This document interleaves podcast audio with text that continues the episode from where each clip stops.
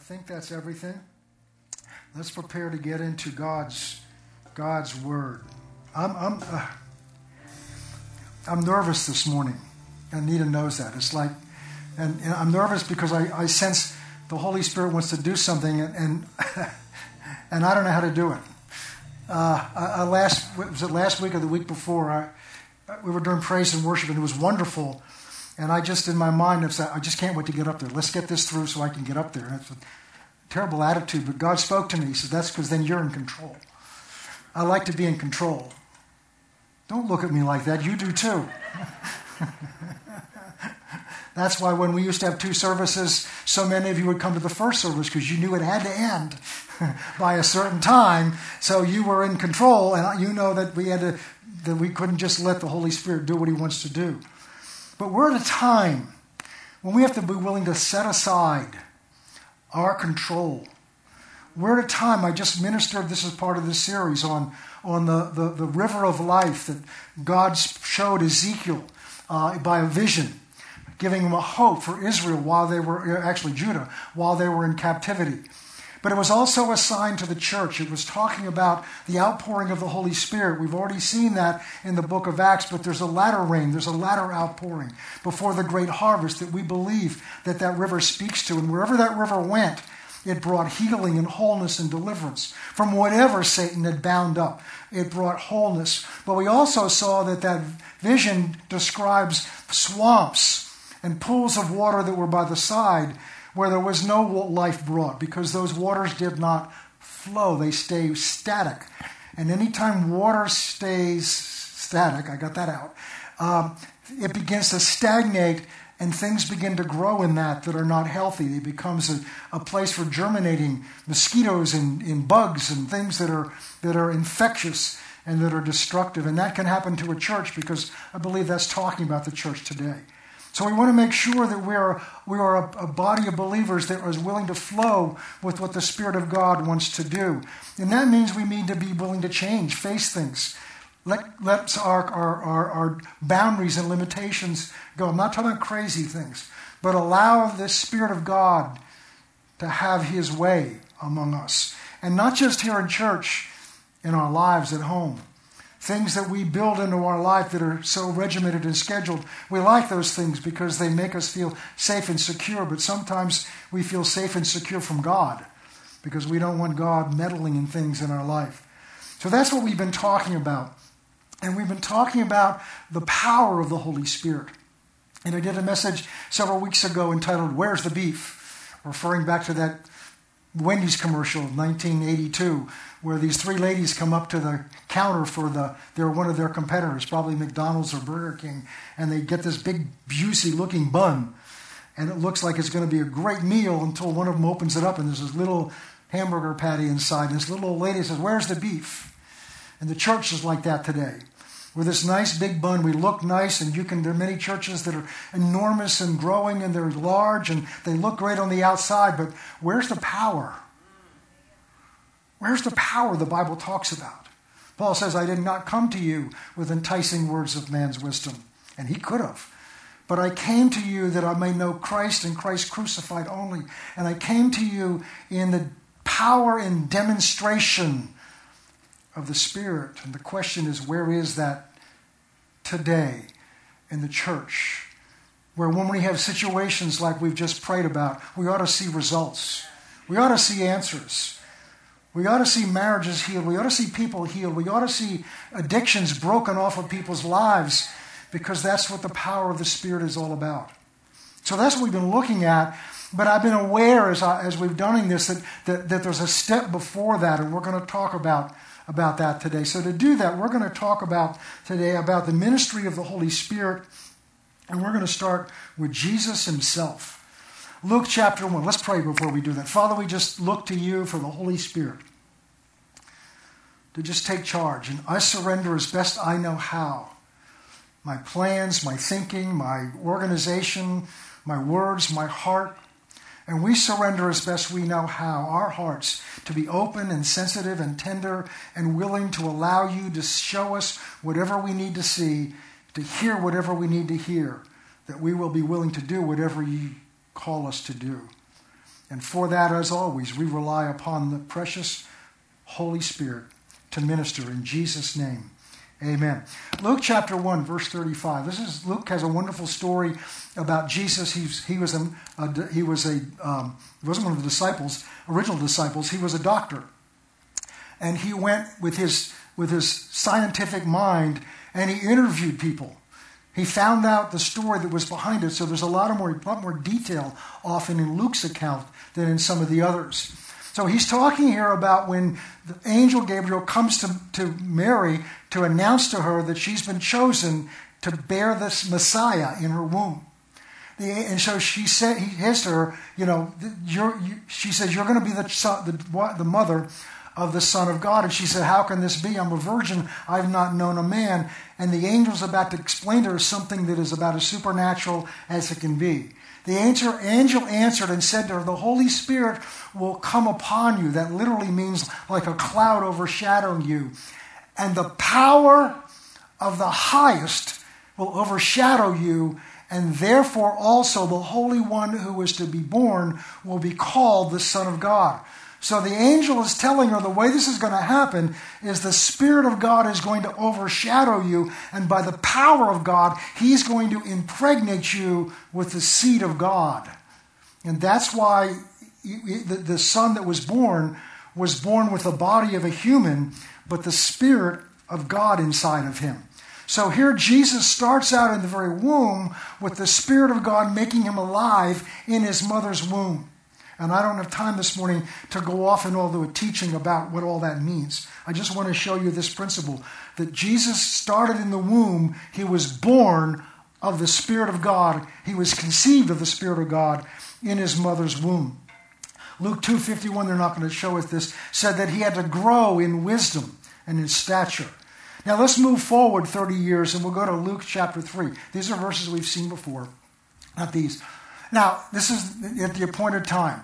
Now, as the people were in expectation, because they'd heard, because John the Baptist had been ministering and been talking about that he had come, he was the forerunner that, that, that, that the prophets talk about, uh, the, the forerunner to the Messiah. So there was a great expectation.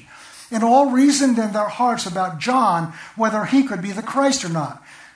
But John answered, saying to all of them, Indeed, I baptize you with water, but there's one mightier, mightier than I that is coming whose sandal strap I'm not worthy to loosen. And he will baptize you with the Holy Spirit and with fire. Remember, we studied before.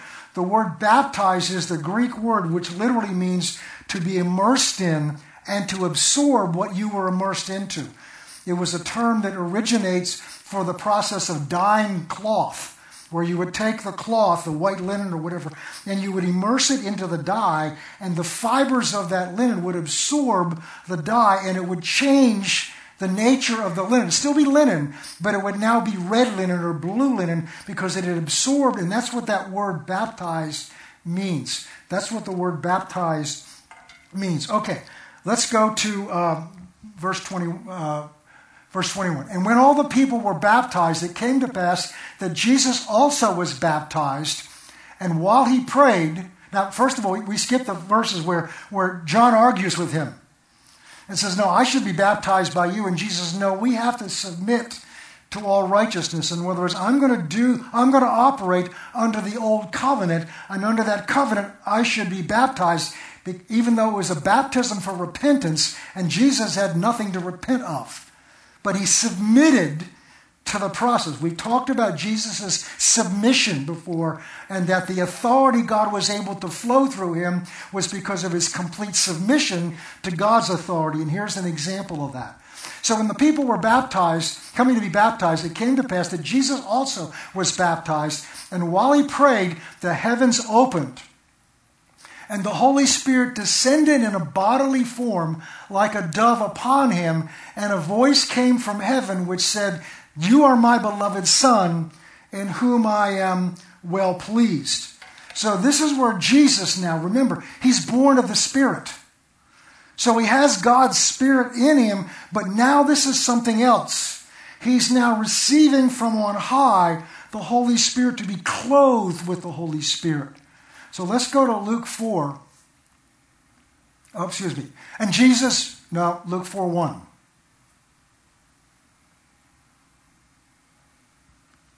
Should be before that one.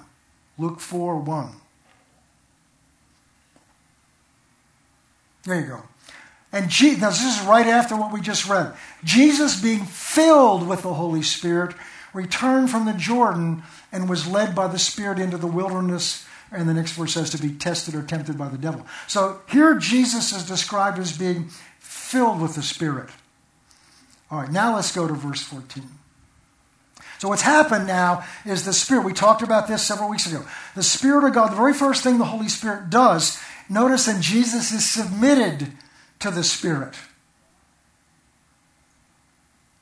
And this first thing the Spirit does is lead him into the wilderness to be tested by the devil for 40 days. I don't know if he's tested the whole 40 days. And Jesus fasts for that 40 days. And at the end of that 40 days, when he's hungry, Satan comes and he tempts him with three different temptations. And each one of them is to give Jesus a choice. Now, why would God test his son who hasn't done anything wrong? Because for the first time, God is wearing human flesh. And although his flesh was different than ours, in that his flesh did not have the natural tendency to sin, in case you haven't noticed yet, yours does.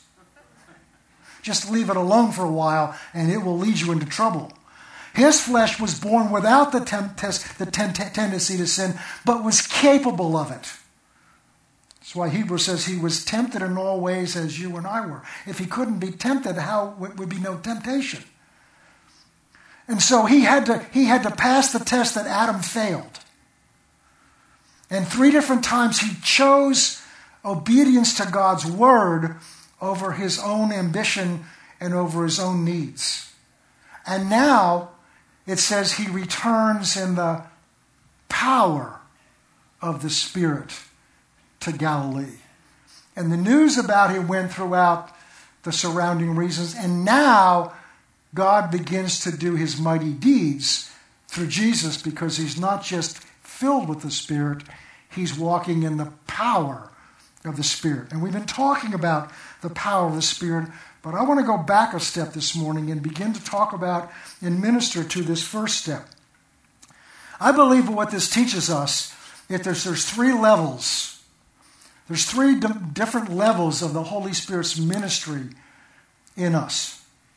The first level is being born of the Spirit. And we just saw Jesus was born, conceived of the Spirit. Let's go to Romans chapter 8. But you are not in the flesh, but in the Spirit, if indeed the Spirit of God dwells in you. The Spirit of God dwells in you. If anyone does not have the Spirit of Christ, he is not his. Next verse. If Christ is in you, though the body's dead because of sin, your spirit is alive because of righteousness. Now, that's a capital S. Understand this that in the original text, these are all written in uppercase letters. So the translators decide whether it's a capital S for the Holy Spirit or a small s for your spirit. I think the context here is talking about your spirit. So Paul is saying here, he's saying if you've got the Spirit of God in you, then you belong to Christ. All right, let's go on and look at first in, in John chapter 1. But as many as received him, it's first before that says he came to his own, the Jews, and they didn't receive him. But to as many as received him, how many of you received him? Five, six, seven, eight, nine. Well, we got a big altar call coming at the end of the service. Aren't you glad God's not watching? ah, he is. As many as received him, to them he gave the right.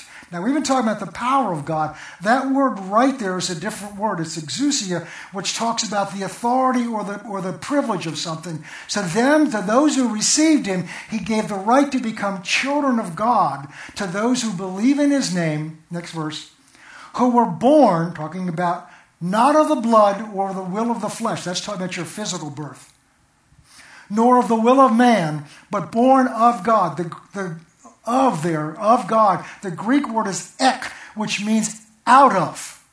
So when you came to Christ and received Christ, you were born out of him. Just like Pastor Chris is our oldest son. He was born out of us. We have three other children that were born out of us. When you received Christ, you were born of God, out of God, just as Jesus was conceived out of God by the Holy Spirit. Okay, let's look at um, let's look at John chapter three. We're just the basic foundation here.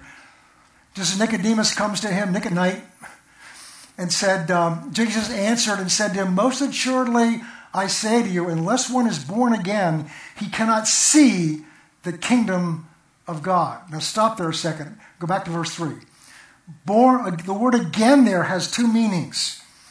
It means a second time, but it also means from above.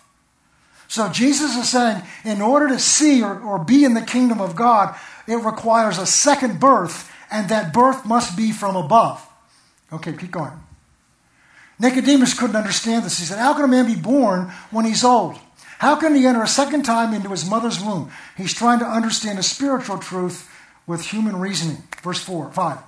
And Jesus answered and said, Unless one is born of water and the Spirit, he cannot enter the kingdom of God. Now, some, go back here a second. Some people believe that refers to your water baptism. I believe it refers to your physical birth because you're born out of the amniotic water fluid. Uh, he cannot enter the same kingdom of God. So it has to be two births. Now he's going to, he's going to draw this distinction. That which is born of the flesh is flesh. So what's, what the part of you that your parents produced is your body. That which is born of the Spirit is spirit. Keep going. Don't marvel that I said you must be born again. Keep going. The wind blows where it wishes. And what's he talking about here? And we hear the sound of it. We can't tell where it comes from and where it goes. So is everyone born of the Spirit. Stay there a second. He's not talking about when you're born of the Spirit, you don't know what you're likely to do. And I've seen people that were kind of like that. They blew over here one day, blew to this church one day, then they blew over to this church another day, then they blew over here. That's not what he's talking about. What he's talking about is you can't see the wind. But you can tell when it's there because the trees move. You can see the effect of it, but you can't see the wind itself. In the same way, you can't see this birth, but you can feel and you can experience and see the fruit of the birth that's gone into you. Okay, let's go over to um, to, to uh, John chapter four quickly. Jesus is here talking to the woman at the well. He's, he's explaining the same thing to her. He answered and said to her, Whoever drinks of this physical water will thirst again. But whoever drinks of the water that I shall give him will never thirst. But the water that I shall give him shall become in him a fountain of water springing up to everlasting life. Now, water is often a symbol or representative of the Spirit. So, this is referring to the, being born of the Spirit, the Spirit of God in you as refreshing to you, bringing everlasting life up into you. We talked a few weeks ago in John 7, Jesus says, There shall be rivers, rivers of living water flowing out of you. Well, a river flowing out is different than a fountain bubbling up. It's referring to the power of the Holy Spirit for ministry purposes. So, here again, this is talking about the new birth. Okay. Everybody with me so far? Basic, simple teaching. Now let's go back to Luke 4. Jesus was filled with the Spirit. And Jesus, being filled with the Holy Spirit, returned from the Jordan by the Spirit. So we saw that he is conceived by the Spirit. Just as when you came to Christ, your new person inside of you was conceived in you by the Holy Spirit. That's what makes you a Christian, is his life is in you. But Jesus was already had his life in him, but now Jesus, something else happens. He's now filled with the Spirit. He's now filled with the Spirit. What is that all about? Well, you can have a glass of water, a glass that has water in it, and it's a glass of water. But you can also, but there's room to be filled up so that you can take it back under the faucet or under your pitcher or whatever it is, and you can now fill it up. So just because there's water in it doesn't mean it's filled up that means there's still something else in there called air. Have, have, you ever have you ever gone to fill your gas tank, your car up with gas, and you know it's empty, and you put the nozzle in, and you start it, and about three seconds later it shuts off. So wait a minute, that was only half a gallon. I know, I know this holds 14 gallons or 16 gallons. What's happened? Because in order for the gasoline to go into the tank, air that has to come out so that it can replace it. So there's a little passageway that allows the air to come out so that when the gas comes in, the air comes out. Because if, it's, if, you still, if you're still, the tank's still filled with air, it can't take very much gas. And the same is true with you.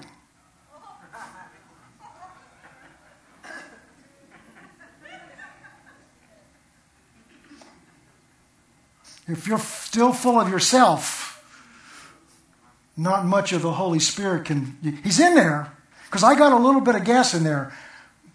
Another example, and those of you that uh, you've heard me teach this before, when I was growing up, my stepfather was a, a lawyer, and, and he was a, um, an, um, a, a, director at one of our local banks.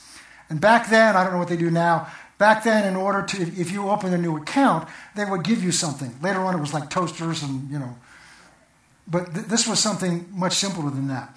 And he would, they, so he would go to a meeting, come home with some of these things. And it would be this piece of flat cardboard that would have the name of the bank on it and the, you know, the phone number. And, and um, we didn't have, wasn't, you know, websites and all that stuff. It was just a phone number. And, um, which for you younger people, that's how we communicate. It was a physical phone. And I'm old enough so pick the phone up and tell the operator what number to call. Okay. And so we bring these home. Now, we were kids. I was the oldest of five boys. There were only three or four of us at that point that would know how to do this. And we know what this was. You look at it, if you didn't know what it was. So what we would do is we'd take it over and we'd fill the sink up with water and slowly immerse this thing down there. And what would happen is it would start to expand because what it was was a sponge. But all the air was compressed out of it. So actually, it was brittle. If you went like this, it would break. So we would lower it into the, into the water, and it would gradually, it would begin to expand because it would take absorb, kind of like a being baptized into something. It would gradually absorb the water, and it would fill out until it was the shape of a sponge. But we knew something about that. We knew that there was still more room for water. So we would take the sponge and we would squeeze it.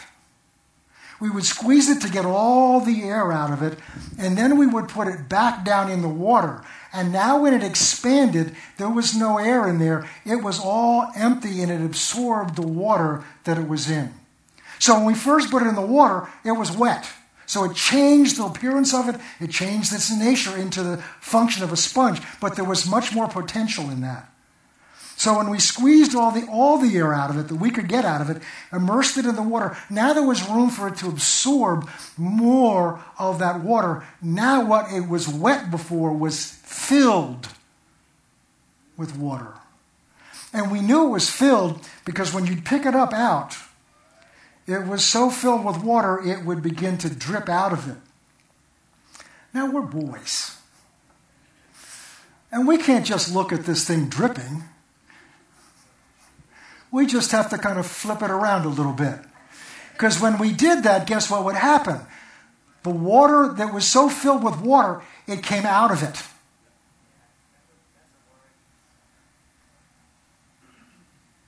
And I suggest to you that many of us, although we've been wet, there's still so much air in us. And this is what why you're going through what you're going. God's trying to squeeze out of you you. That's what we've been talking about the last few weeks. Surrender. God's trying to squeeze out of you you.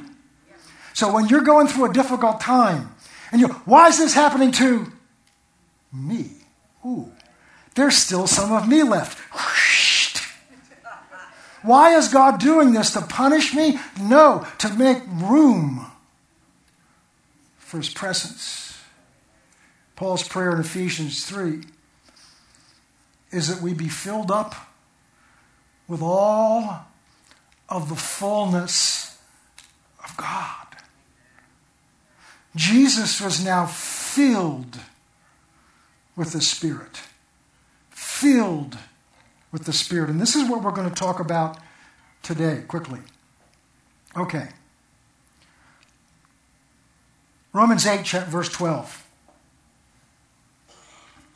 Therefore, brethren, we're debtors, not to the flesh, to live according to the flesh.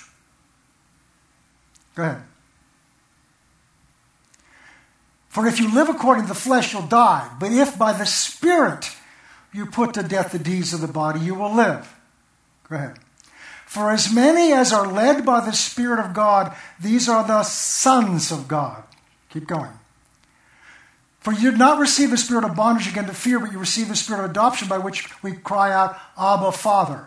The Spirit Himself bears witness with our spirit that we are the children of God. Now, notice the distinction. The Spirit in you bears witness that you are a child of God. The Greek word there is technon, and that word actually means uh, just a generic offspring. So you could be a child of somebody and don't even know who your father was, but you're that person's child. And there are a lot of people that are child, children of God, but they don't really know their father. So the spirit in you makes you a technon, makes you technically a child of God. But the verse we saw before said, But as many as are led by the Spirit, these are the sons of God. That's a different Greek word, is the weird word huios, which, which implies a mature son who is in a relationship with his father. So those who the Spirit is able to lead are those that are the sons of God, maturing children of God. If you've just got the Spirit in you and come to church, you're technically a child of God, but you're not a maturing son or daughter of God yet. You can be, that's your choice. So the question is why are there so many spirit filled Christians and so little power?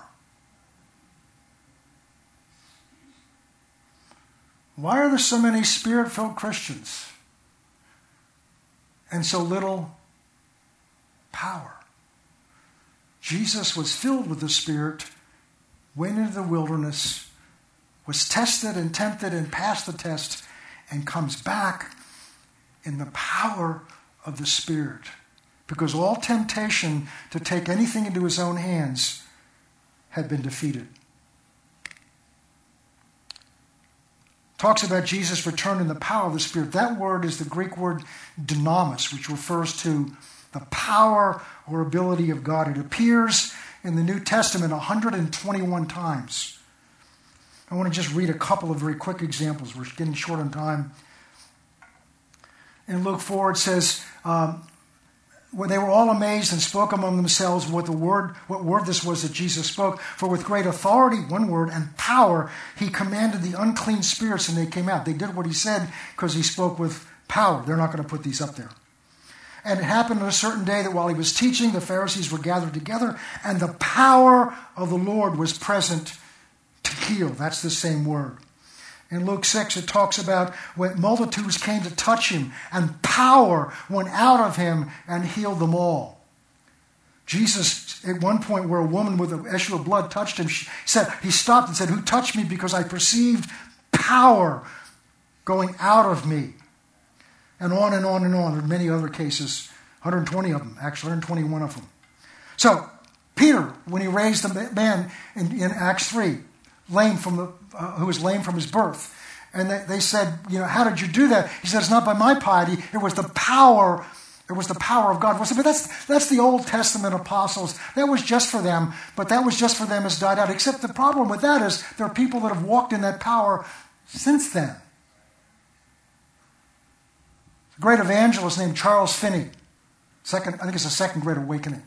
Up in the New York, New England, he even, was even ministered here in Providence.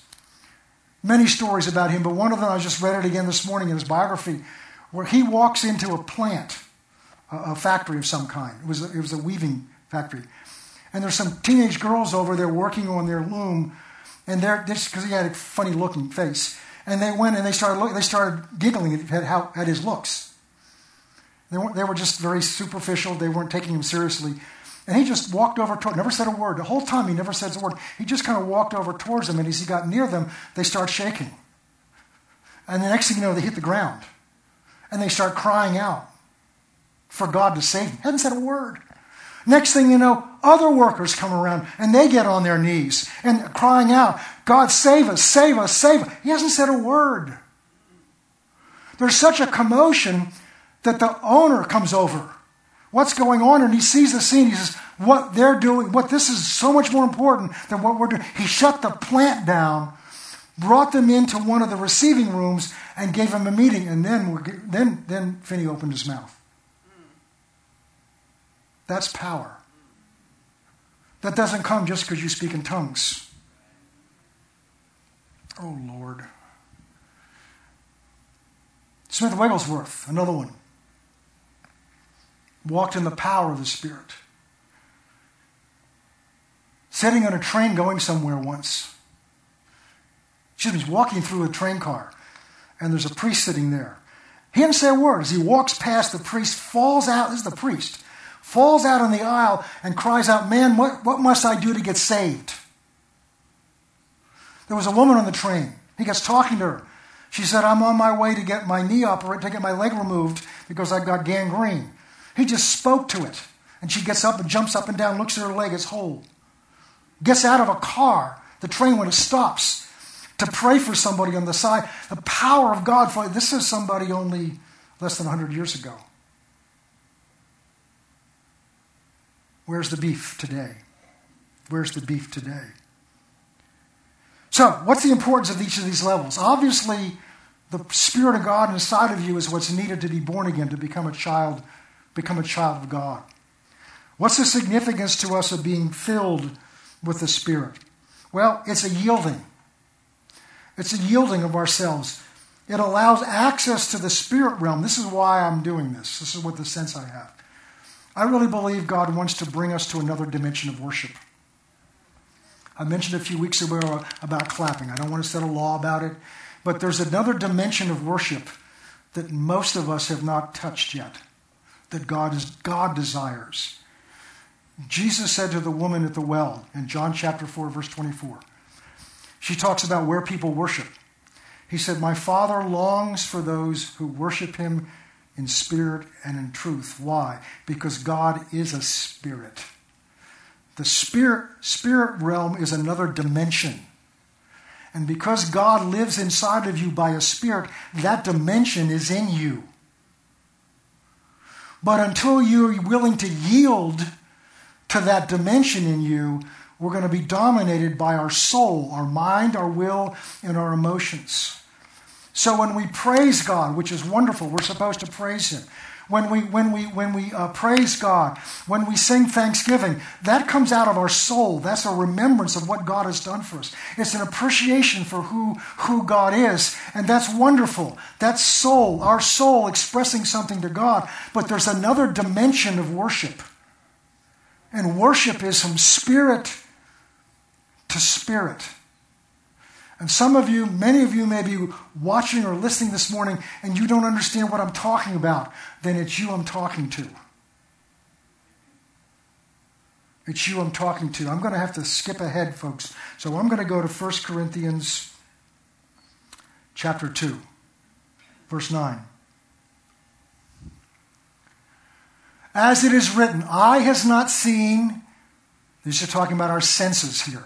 Your ear has not heard nor is it enter the heart of man, that's our soul, the things which God has prepared for those who love Him. So are things God has done for us, has for us, that our eyes can't see, our senses can't, and our natural mind cannot grasp.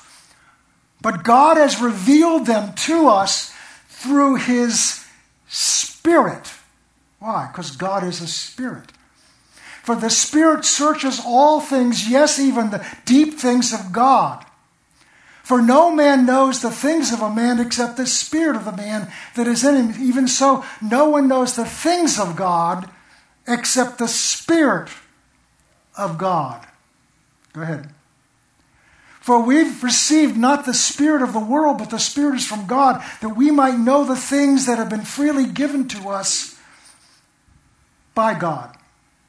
These things we also speak, not in words which man's wisdom teaches, because man's word is mind to mind, but which the Holy Spirit teaches, comparing spiritual things with spiritual things. Years ago, there was a Christian author who went on Larry King or one of these big talk shows to talk about Christ and, and the Spirit of God, and, and he, they made a fool of him. Why? Because they can't understand the spiritual truths that he's trying to communicate.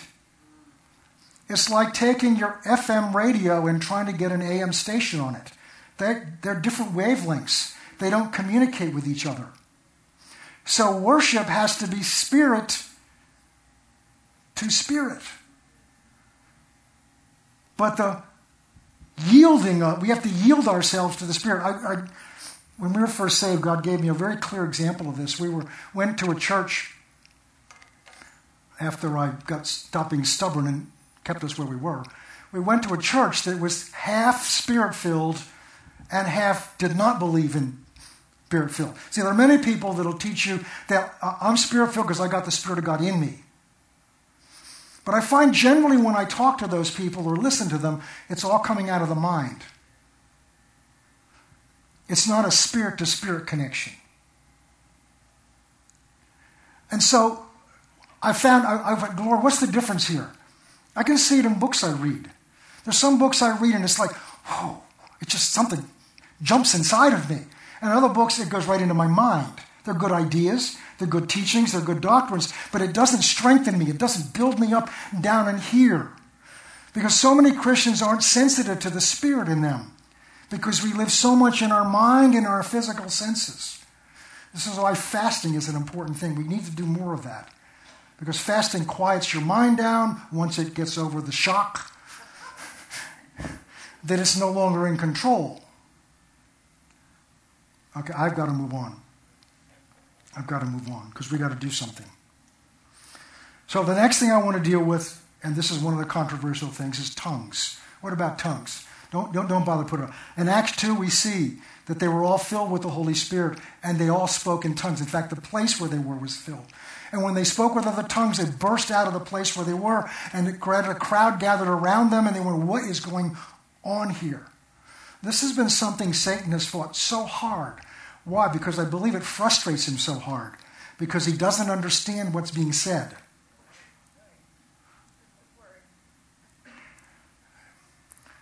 I will just tell you what this is what my, what my belief. You can argue with it, you can do what you want with it. This is my belief. They all spoke with tongues. It was the evidence that they'd been filled. Why? Because it was a supernatural sign. 1 Corinthians 14 2, you can put that up there that says that when we pray, uh, that when we pray in an unknown tongue, we speak mysteries to God. We speak mysteries to God. Why? It's spirit to spirit. What I believe it is, and we're not going to have time to go back and look at the details that. There you go. He who speaks in a tongue does not speak to men, but to God. For no one understands him, however, the Spirit himself speaks mysteries. Later on in that chapter, he says, Your mind doesn't understand what you're praying. You ever have your mind get in the way when you're trying to pray? This is a God given communication method that He's given to us that avoids the difficulties of our mind. I believe it's also in Genesis 11, there's a story about man out of his pride decided he was going to build a tower up to heaven, his own way of getting into heaven. And it said they all spoke the same language and they were all in agreement. And God looks down and says, I got to do something here because they're trying to build. There's a whole teaching of what this all means. He says, The way I'm going to stop them is I'm going to confuse their language so they can't communicate with each other. And Satan caught that device and has used that in marriages and everything else to break our communication. So what happened is when God commu- when they couldn't communicate anymore, they lost their power. So I believe tongues is a reversal of that. Tongues is a reversal of that, but it's a reversal where we're all speaking the same language, not the sounds, but it's a spirit to spirit language. That's, that's my view. Okay? I'm just my view. I'll tell you when it's my view. But I will tell you this James says this. James teaches us in James chapter 3, verse 8. No man can tame the tongue. By the way, the first verse of that says, because of this reason, don't, don't want to, don't, you don't want to be a, a teacher because you become accountable for what you say. No man can tame the tongue. It's an unruly evil full of deadly poison. With it, we bless God and the Father in church, and we walk out in the parking lot and curse the guy who cut me off in traffic, who've been made in the similitude or the image of God. Out of the same mouth proceed blessing and cursing. My son, these things ought not to be. I was reading that one day and it dawned on me. What God's saying here is we can't control our tongue. The corollary of that must be if I surrender my tongue, I'm surrendering control. And that leads to my testimony. We were saved. We went back into charismatic renewal. We went to a Catholic charismatic prayer. We weren't Catholic, but the only thing that was happening was a Catholic charismatic prayer meeting where all kinds of wild, strange things were happening. They weren't taught the Word of God. But they had a they had a, a, thing called Life in the Spirit. We went through that, and it ends with a ceremony where you're received the fullness of the Spirit. Did that, didn't feel anything, just did it by faith. We had friends of ours, he was a pastor. We got talking about all of this, and we would meet once a week, or once, yeah, once a week together. And I'm trying to pray in tongues, and I can't. I'd, just, I'd be alone, and get, something would bubble up in here, and I would get, I would go right back down again. It would bubble up in here, and then get back down again. See, I wasn't letting go of control. One night, one night I had it. They were all in bed. I just got, I just, this is, I'm frustrated. I'm frustrated. What's going on here? And the Lord says, showed me this picture. He says, You're a sophisticated lawyer. You work in a large State Street law firm. You go to work in a three piece suit, carry a leather briefcase. You have an image of yourself. And you're sensing things bubbling up in you that sound like baby talk. And it doesn't fit your image. And you're unwilling to let go of the control of your image to allow me the control of your tongue.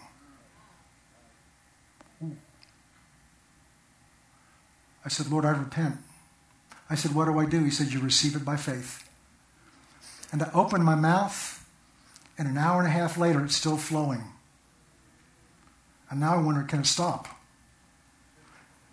And, and Acts 2 says, and they spoke as the Spirit gave them utterance. So I found out I could stop. I could start again, and the Spirit would give me utterance. Now, I don't know where you are with this today. I don't know what you've been taught.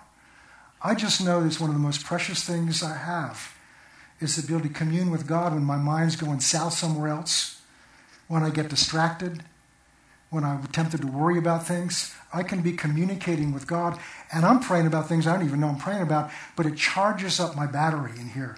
It makes me more sensitive and aware of the spirit that's on the inside of me and less aware of what's going on in my mind.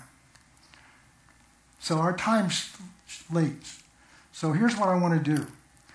First of all, if I want, I, want to, I want to give you an opportunity. If you've never been filled with the Holy Spirit, I want to give you an opportunity to surrender to Him. God wants more of you. He wants more of you not to possess you to make you weird. He wants more of you to possess you with His love for you. He created you, He saved you for Himself, and He wants more of you. And I want to pray for you by faith for you to receive this gift. It's received by faith.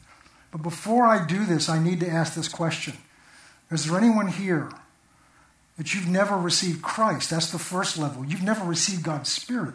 You've never received Christ into your heart as the Savior of your soul, You may have been like me, raised in church, believe that Jesus was the Son of God. He died to pay for the sins of the world, but you've never received Him personally as the one that paid for your sin, and you've never given your life to Him to allow Him to come to live inside of you. If that's you, I want to pray for you first.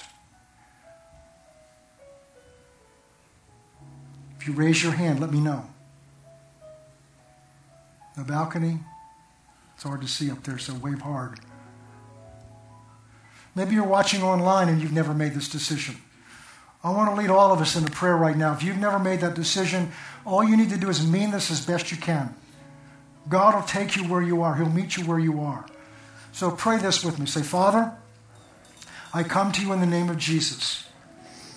You know everything I've ever done, everything I've ever said, everything I ever thought. For whatever did not please you, I ask you to forgive me. Wash me in the blood of Jesus. Make me clean in your sight. Jesus, I call upon you to come into my life as my Savior. And I take my life as it is right now and I put it into your hands to be Lord. Fill me with your Spirit that I may live strong for you for the rest of my days. Amen. If you prayed that with me online for the first time, there's a phone number at the bottom of your screen. If you call that number tomorrow morning, someone will answer that phone. They want to send to you some free information to give you a better understanding of what you've done today. Tune in next week at the same time, or better yet, come here and visit us. I'd love to meet you and shake your hand. Second thing is uh, if you're here and you didn't have the courage to raise your hand, I understand when we dismiss in a few minutes, there's some people over here. I'm going to ask you to come over. We'll give you the same material. But before we close, and I know the hour's late, but this is so important. If you've never been filled with the Holy Spirit, who I'm talking about right now, you've never had that sense of that dimension in you, God wants you to do it. He wants to give you this dimension. He wants you to give, He wants to fill you with Himself as Jesus was. If that's you, I want you to raise your hand because I'm going to ask you to come down here because I'm going to pray for you. You're all filled with the Spirit. You're all just so satisfied. Somebody come. Give them a start. Raise your hand. Come on, John. I know it's you. I did this service for you. Just come and stand right here.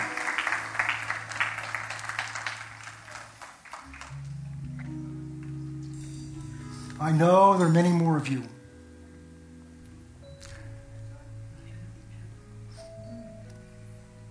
I know. Yep.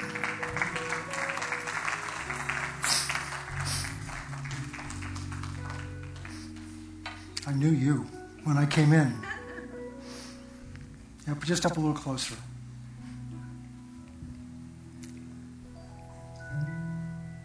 It's a gift. It's so God, you can have more of God and He can have more of you. I'm going to need you to step back a little, just one step back. Just want to wait a minute. I know the hour's late, but this is worth it. You just need to relax.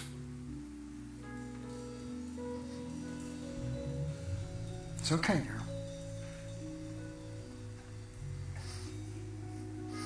God wants to be able to speak to you in here so it's clear. He wants you to sense His love at another dimension. He loves you so much, He gave everything He had. Give everything He had. All right, what I'm going to do, I'm going to lay hands on you because that's what they did. And I'm just going to pray over you and just pray, receive the fullness of the. You're here, you're born again, so the Spirit of God's in you. But you want to release yourself to Him, to experience more of Him. And if you don't feel anything right now, this is done by faith. This is not something you're going to feel. You might feel something, you might not. This is something that's being done by faith. And then I'm going to just pray that God fills you with the Holy Spirit and that you speak with other tongues. And then what I'm going to do is, is, is when we're done, I'm going to dismiss them and I'm going to send you with Pastor Michael over here. And if you want, they'll minister to you a little more and pray for you a little more. Okay? Is that okay? All right. So I want to start here.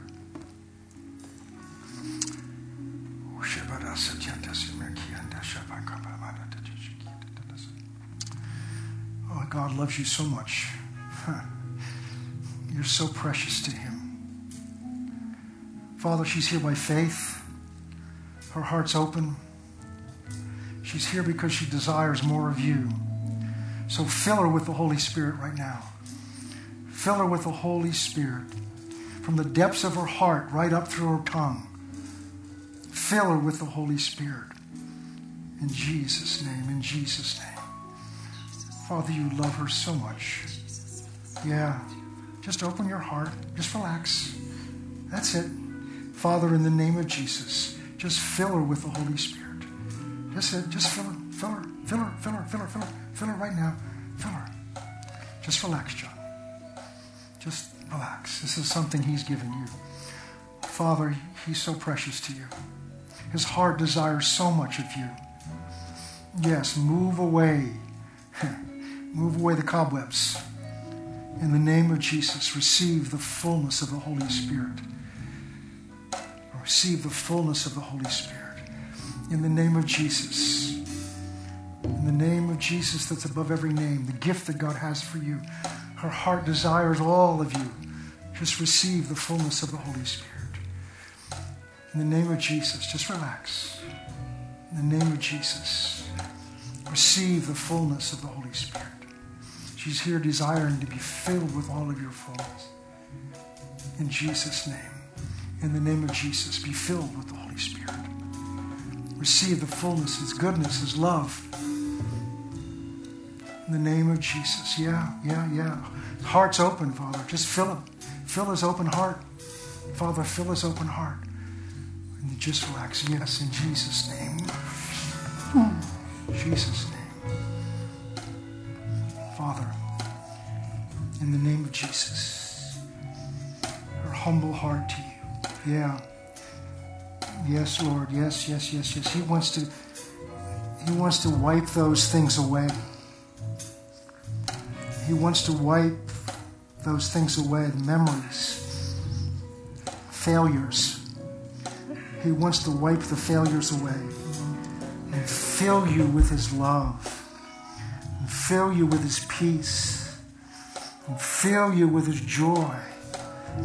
Drive out all the darkness, all of that, and fill you with His love and His joy and His peace. Receive the fullness of the Holy Spirit. Receive the fullness of the Holy Spirit. In Jesus' name.